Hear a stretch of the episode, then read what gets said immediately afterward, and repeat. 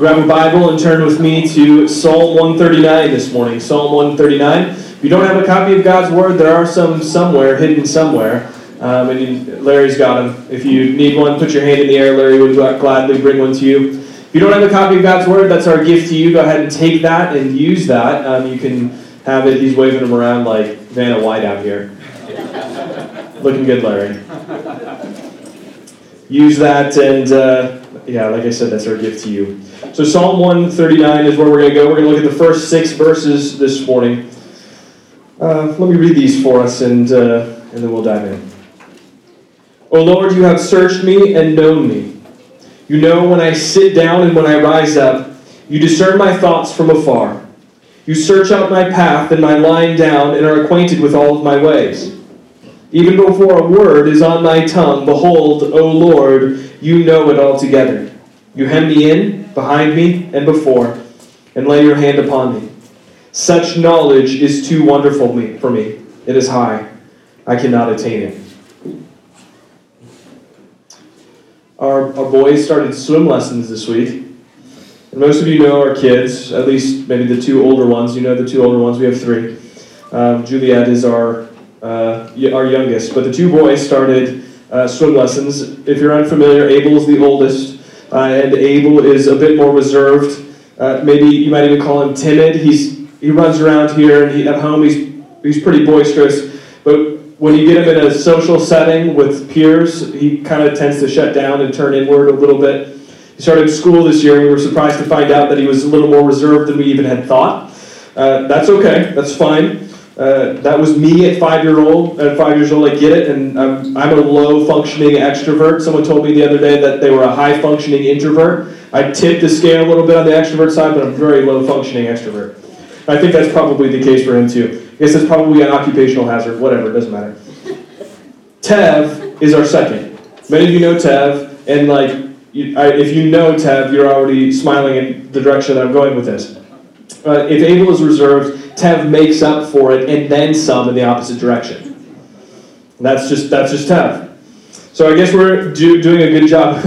I guess we as a family are doing a good job filling that weird pastor family thing, that stereotype. I don't know if that's really a stereotype, but in my mind it is. And if that's my role here, I give myself a solid B plus in the weird pastor family.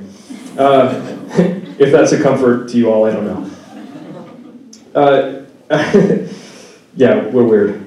So the boys started swim lessons, and Abel immediately, he was the first one, he, he entered this state of paralysis as swim lessons started. He, he, now to be clear, now to be clear, he's seen water before and even enjoyed it on what I would say to be as a high level. Seemed to me that he likes swimming, he likes running around in the water, but as soon as swim lessons started, something happened. I think it's because of his personality. He's been totally understand his response because that was me at five. But again, the reality was he always was the last for every activity, and it took a while mentally prep to mentally prep to get into the pool and to do what his instructor was asking him. He's really good at following instructions. Great kid, following instructions, wonderful. Always hears and processes and actually does what. But but just getting in and doing it is is a pretty big barrier for him.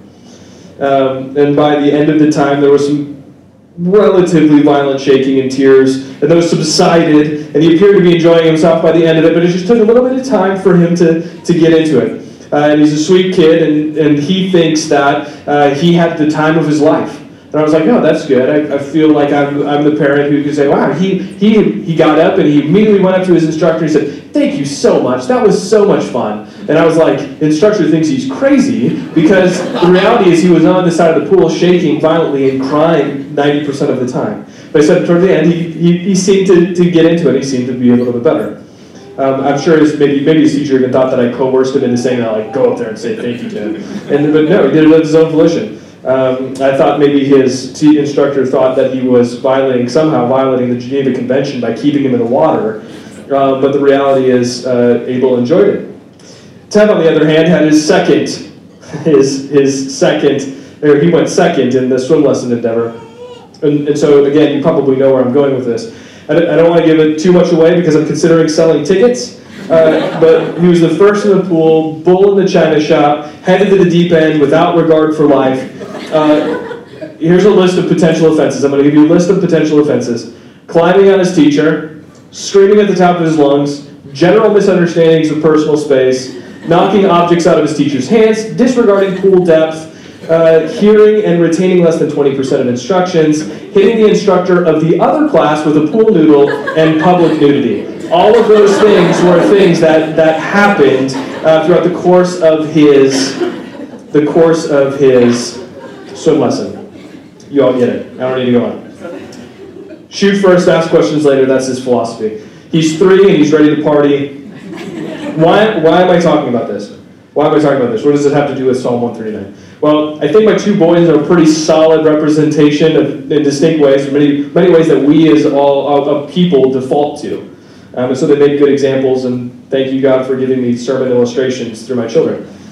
But we have maybe we default to probably two different sort of sets of personality types and sets of and this might be a little reductionistic but i don't think so. I think in reality many of us are this way. A lot of us are prone to either self-examination or we're prone to action we're prone to think a little bit too much about what's going around on around and i know many of that's the case for you and some of you are prone to just acting again shoot first and ask questions later and uh, uh, and so as I meditated on a few passages of scripture, I came to find that the Bible thinks about both types of people.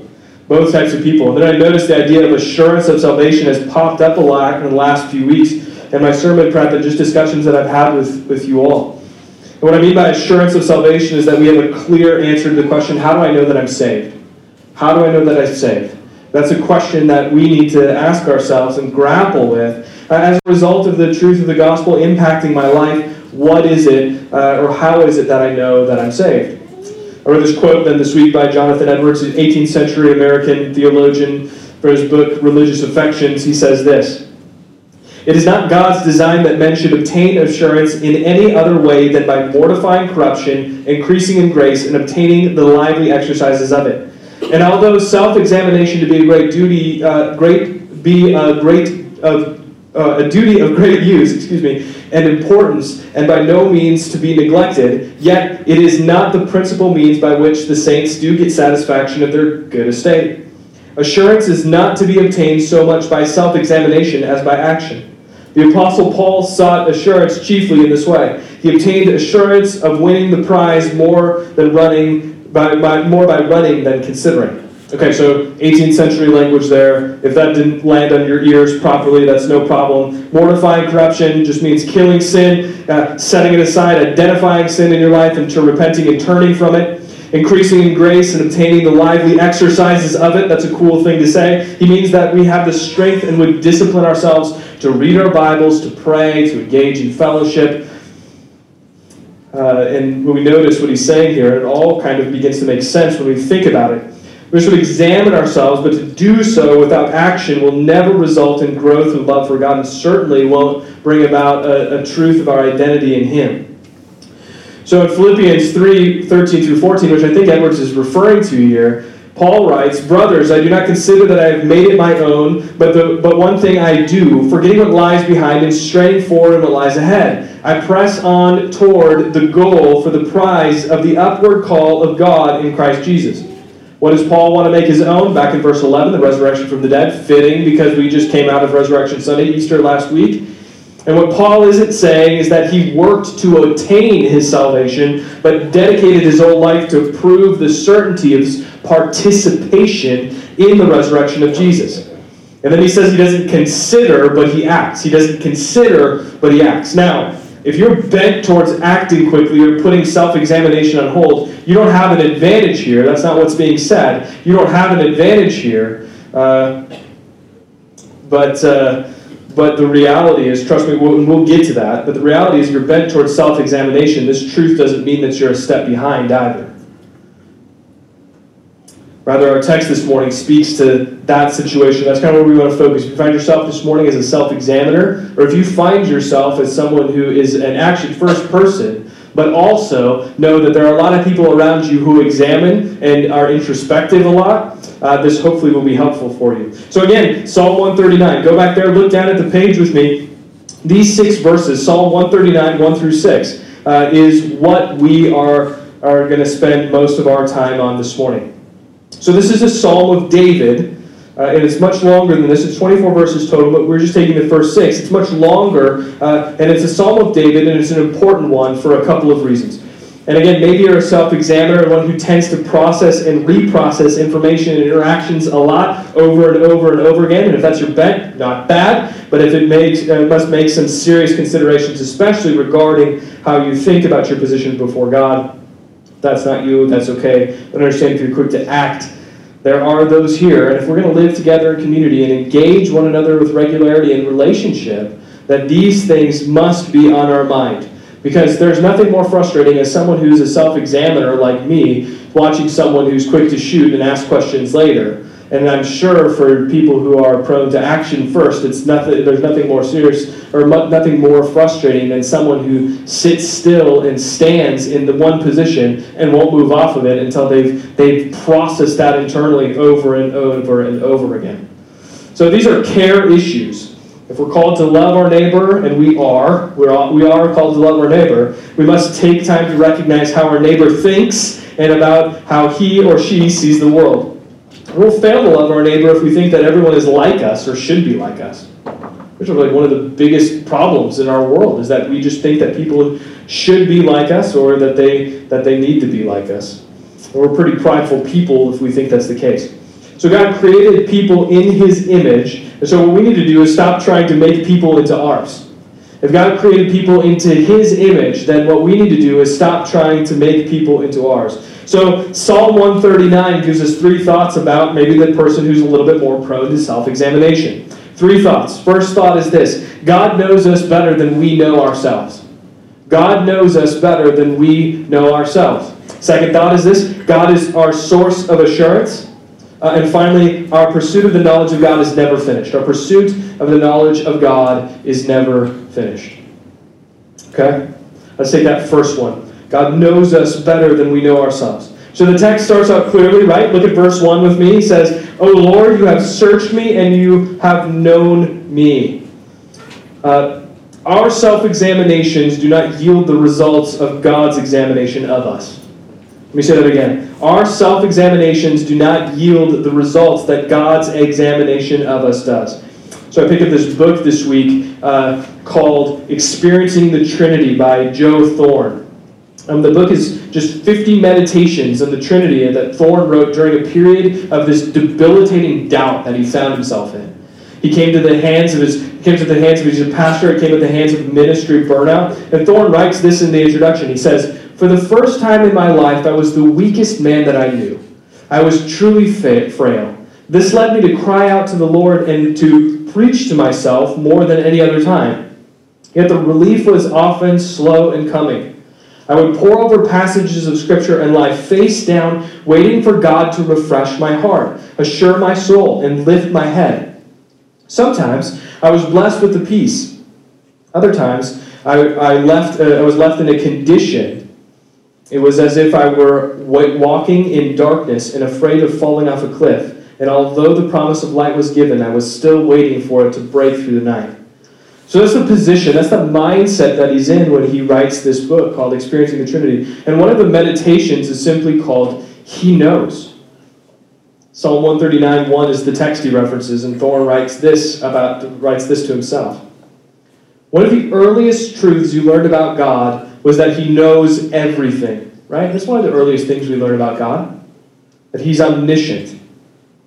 He knows all things that are and all things that are possible. He is unlimited in his knowledge, and yet there is a profound gospel truth you seem to forget concerning God's knowledge. It is a truth that can steady your soul in days of turbulence and trouble. The fact that he knows all things means that he knows you. The fact that he knows all things means that he knows you. Thorn then goes on and he says, This is actually one of your greatest desires. This is actually one of your greatest desires. You want to be truly known, to be understood, to be seen for what you are in all your ugliness and beauty. God the Father knows you like this. This is what Psalm 139 1 communicates. This is what Psalm 139 1 communicates. Full disclosure, I said that I'm like my son Abel, so I'm a heavy self examiner. So I understand this. I'll have interactions with some of you or others outside of this body also, and I, I worry about that. Ever worry about an interaction that you had with someone? Something that might seem like, I don't know if that conversation really went all that well. And I think to myself, was I clear? Did I say something stupid or make sense? Or was I helpful? These people think I'm a total loser. And, and then honestly, I have to repent. I have to repent. And sometimes I have to go to that person and say, I care more about what you think than what God thinks about me. I've cared more about your reactions in a lot of ways to something that's something I've said or something that's happened than the fact that God has what David communicates to us in Psalm 139:1 that God has searched me and known me. And I think that is what Thorn is saying when he says he wants to be seen for what he is in all his ugliness and beauty. My self examination personally it kicks up all of this dust of uncertainty in my mind and into my soul, and I look to people to help me make all that dust settle, but that's not their job. My wife gets thrown into this role a lot. She gets thrown into that role a lot. To make the dust of my uncertainty of my interactions with people. One of the first questions I'll ask her today, guaranteed, probably in my flesh, is well, she's not here. But I was like, usually, how's the sermon? I want positive feedback. Was like, well, you know, it wasn't your best. But again, that's not her job. What she's promised to me is that she'll stick by me in sickness and health until death does us part, right? She doesn't promise what God promises here that she's searched me and known me. That's not her role. And so, friends, God knows you better than you know yourself. That's the truth that's communicated here. Don't be paralyzed by your self examination. If you're one of those people who heavily self examines, don't be paralyzed by that. Rather, ask yourself, who is this God who knows me? And we talk about this a lot. That's what the Bible is about. The Bible is about knowing God. That's why the Bible is given to us, so that we can know God and we can understand who He is. He's the God that doesn't just know me, but He knows everything. He knows when you sit down and when you rise, if you go on into verse 2, right? He, you know when I sit down and when I rise. He's the God who discerns our thoughts from afar. He searches out the places that I go and when I lie down in my bed. He's acquainted with all of my ways. This is the God that knows me. He knows the words that are going to come out of my mouth before I speak them. And once we ask the question, who is this God who knows me? When we ask this question, then we can ask, what does that make me? What does it make me? It makes me known. And I know that's kind of like a circular argument, but it makes me known. We are known. You are known. When you feel lonely, you are known. When you feel like the those closest to you don't understand what you're going through, you are known. When you feel like things are heaped on you, piled so high that you can't see out, you are known. Who are you? You are known. The creator of the universe knows you. And because he knows you, he knows exactly what you need. Creator of the universe knows exactly what you need. What is he? What do you need? You need more of him. You need more of Him. He is your well, He's your cistern, He's your source of life. He is your life. He said, I want you to find all you are in me. It's all stop at nothing short of the sacrifice of my Son to ensure that I can give you all of me. And friends, if your desire is to be known, which I think it is, if your desire is to be known, just understand there's only one place that you can go the God who knows you. So, have you trusted Him? Have you turned from your sins? Are you struggling with that if you have?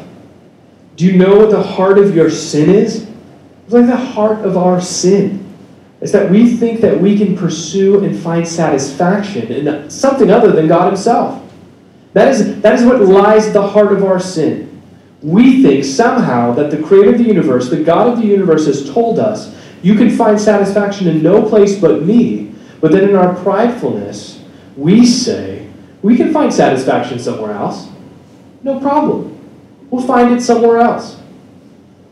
But that's not what God created us for. That's not God, what God created for us for. People seek satisfaction in all sorts of things. Maybe this is you this morning. Maybe you think you can find satisfaction in your work. So you pour yourself into long hours and sleep little and ignore your family. Or maybe you think you can find satisfaction in your sexuality. So you click through to that porn site because it offers instant gratification that you desire. Or maybe you think that you can find satisfaction in your family. So you put your kids on a pedestal and live like they have total priority. Or maybe you think you can find satisfaction in others' good opinion, so you never say no. Or always trying to make people happy. And none of these things will yield true satisfaction. None of these things will yield true satisfaction. Maybe a temporary spike in dopamine, but nothing much beyond that. You were created to be known by your God, and you are known by your God. Responding to that in faith means that you seek your satisfaction only in Him, exclusively in Him, and the God who knows you. You eat the bread of life. You drink the living water. You plant yourself in God's word and in prayer. You surround yourself with other brothers and sisters in Christ. Not to be your source of satisfaction, not to be your source of satisfaction, but to be known by them ultimately, but brothers and sisters who can point you to the true source of satisfaction and the one who knows you totally. That's why we want to be together, because we want to point each other to the one who knows us, the one who knows us entirely. God knows us better than we know ourselves. So, the second thing that we see in Psalm 139, if you go down to verse 5, so first thing, those first four verses, we see that God knows us better than we know ourselves. The second thing is this that God is our source of assurance. God is our source of assurance. Look at verse 5 with me. David writes, You hem me in behind and before, and you lay your hand upon me. What is David saying? I, I don't view David as a seamstress. But this is like a like a warrior and a poet, but not a not a seamstress. But he chooses to use this. He's saying that the God who knows you also brings you comfort of the assurance of salvation. And these two, these two ideas are intimately tied together. True comfort only comes from true assurance. Friends, we don't have comfort outside of assurance in Christ. A true assurance then only comes from God.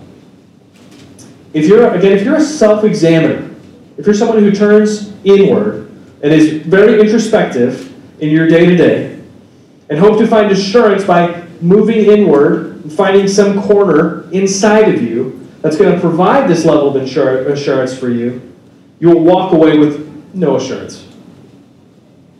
If you do find what appears to be assurance, it's false assurance because you're relying on yourself and what's going on inside of you rather than God. My self examination, uh, and I'm sure that some of you uh, come from traditions of the church where it's taught that you cannot have assurance of salvation.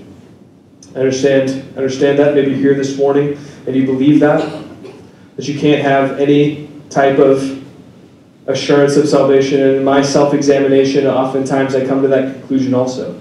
Let me appeal to you from verse 5 this morning. David says about God, You hem me in behind and before, and lay your hand upon me.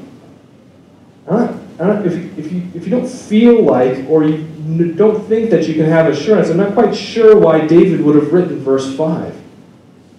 God hems us in and he lays his hand upon us. God knows what he's getting into when he does that.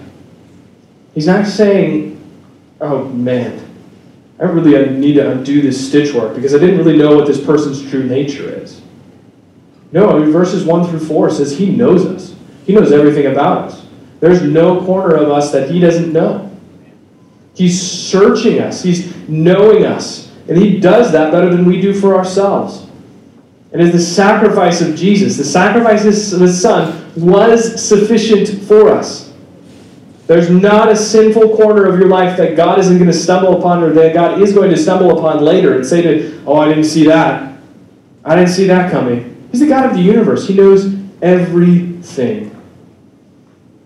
So you're going to stumble upon something later in your life and say, well, I didn't know that he or she was really that bad. I guess I didn't consider that when I crushed my son tear out the stitches.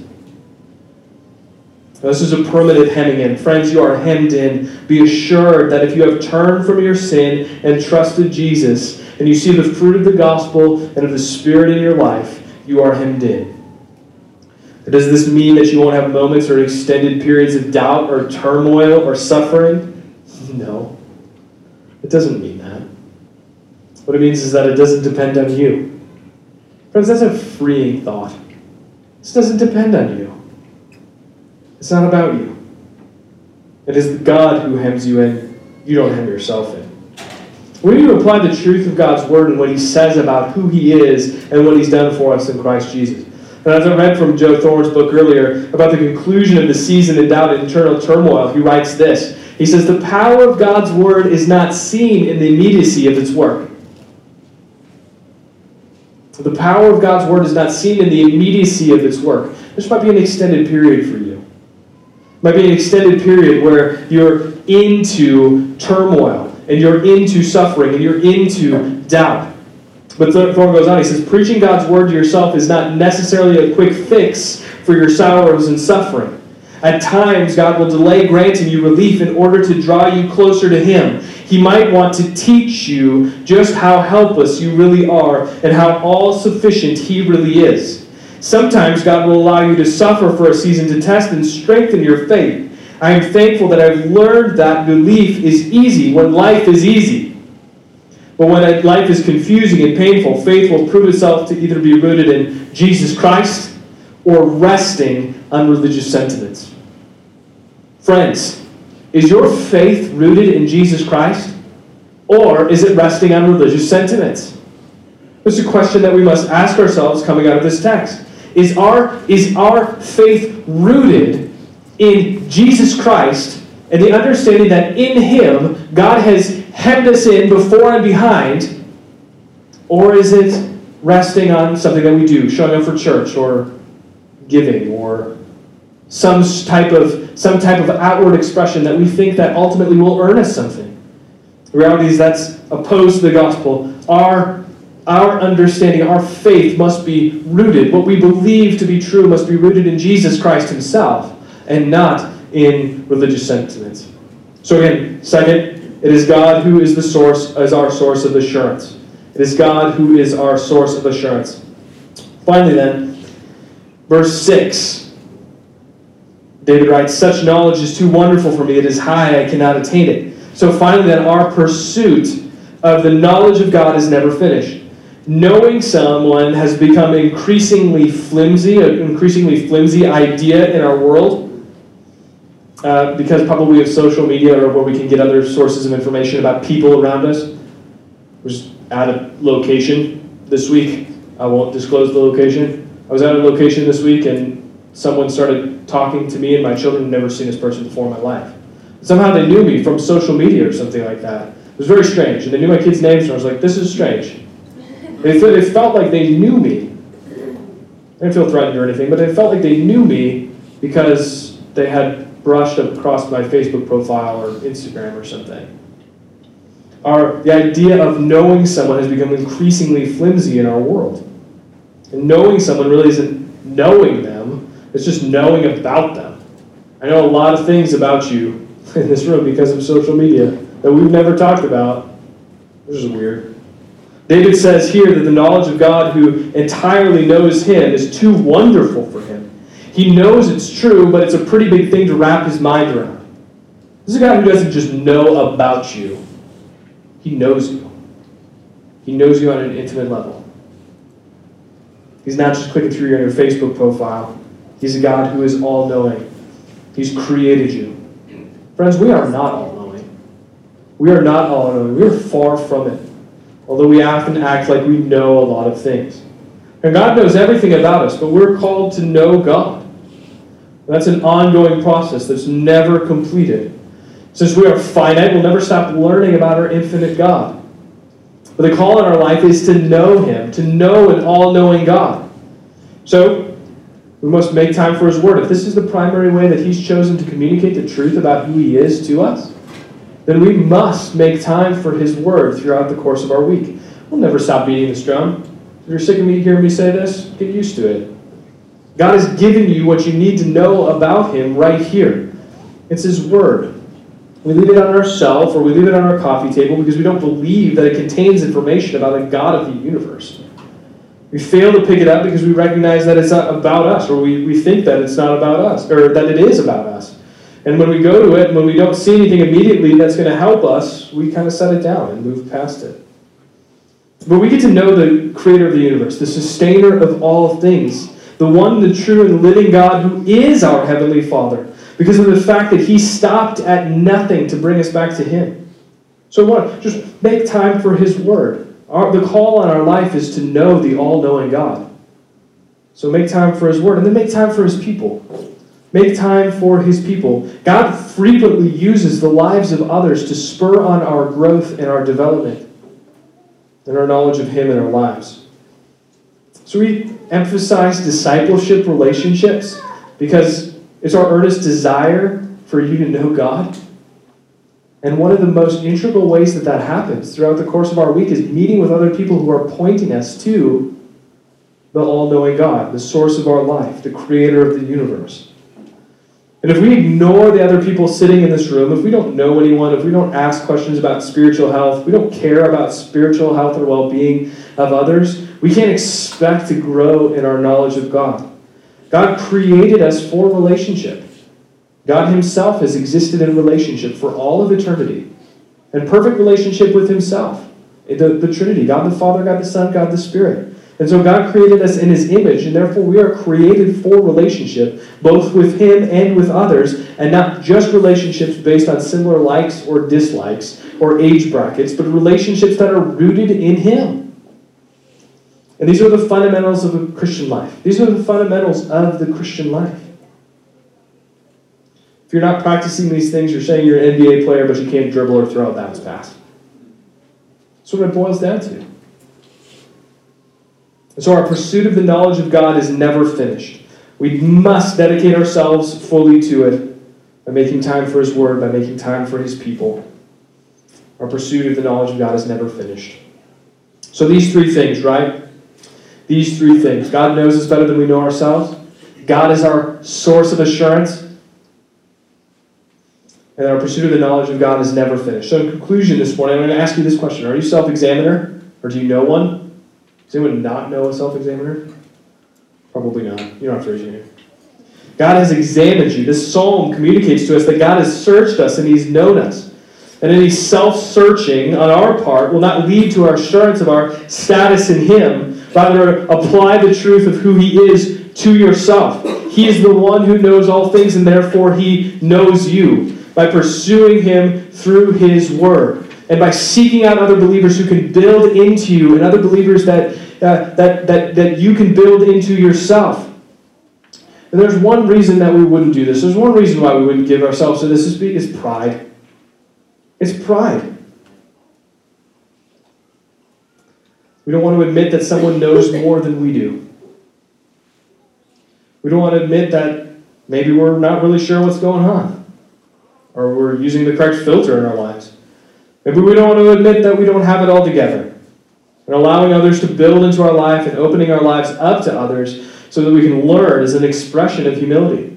It is an expression of humility to live together in relationship with one another, seeking to bear the image of God or seeking to picture who God is in our lives. Back to Joe Thorn, I mentioned him a couple of times. A man named David played a significant role in moving him past his sorrows and suffering.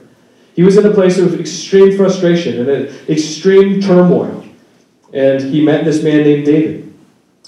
And he helped him move beyond. He gave him some resources. He pointed him to God's Word. He cared for him. He prayed for him. And is that you this morning?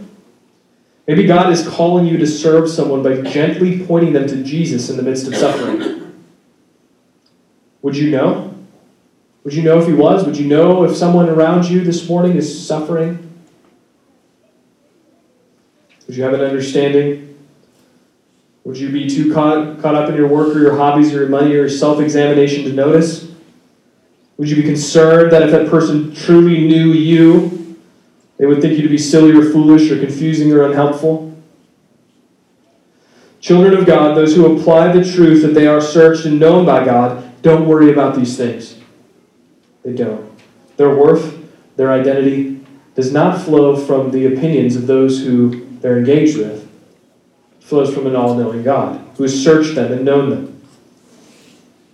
Doesn't come from ultimately from the affirmation of people, but the affirmation of God. This week, Mark and I had uh, the ability to spend some time with some pastors in town praying.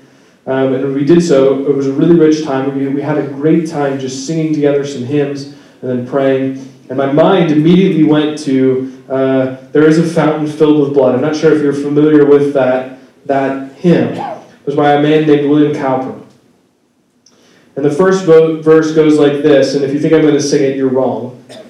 The first verse goes like this It says, There is a fountain filled with blood, drawn from Emmanuel's veins, and sinners plunged beneath that flood lose all their guilty stains. Cowper wrote this. Cowper was a, a self examiner. He was a man who battled extreme anxiety and depression throughout his entire life. His, in his sorrow, he attempted suicide more than one occasion. And no doubt he lived in the in the 19th century, but if he had lived in the 21st, it would have been clear that he was depressed and suffered most likely from several other mental illnesses. But he wrote about a serious bout with depression in 1752. He said, Did I say 19th century? I meant 18th. I was struck with such a dejection of spirits as none but those who, as none but they who have felt the same can have at least conception of. Day and night I was upon the rack, lying down in horror and rising up in despair. I presently lost all relish for those studies to which before I had been closely attached. The classics had no longer any charm for me. I had need of something more than salutary than amusement. But I had not one to direct me where to find it. About a decade later, Cowper met and struck up a friendship with a man named John Newton. You know John Newton, he wrote Amazing Grace. John Newton, probably best known for writing Amazing Grace, was described, has been described like this. We should know Newton, we should also know him as one of the healthiest, happiest pastors in the 18th century. People said that other pastors were respected by their people, but Newton was loved. And Newton invited Cowper to write a hymnal with him in 1769, and it was published a decade later. There is a fountain filled with blood was part of that work. And it's not just Cowper's artistry that drove him to write Plunged Beneath the Flood. It's not just Cowper's artistry that, that drove him to write Plunged Beneath that Flood, but a realization that he had plunged into despair and doubt and depression. And even though it would continue to happen for the rest of his life, it was the blood of Jesus that he needed. There's not introspection. And through the faithfulness of Newton, Cowper grew in knowledge that he was known by God. Friends, this morning, if you're in Christ, you've been plunged beneath that flood. You've been washed clean. You've lost all your guilty stains. You have a God who has searched you and known you, like David says in Psalm 139. O Lord, you have searched me and known me. You have a God who, with his blood, with the blood of his Son, has covered your sin and given you the righteousness uh, that you can call your own so that you might know him. Friends, if you're a self examiner you know a self examiner, this is the truth that you need to rest in. You have been searched and you have been known. God has hemmed you in. Regardless of his findings, he has hemmed you in. He has laid his hand upon you, his hand of comfort. So this one is mine. Socrates said, Know thyself. But to you, friends, first, know thy God. He knows you. Let's pray.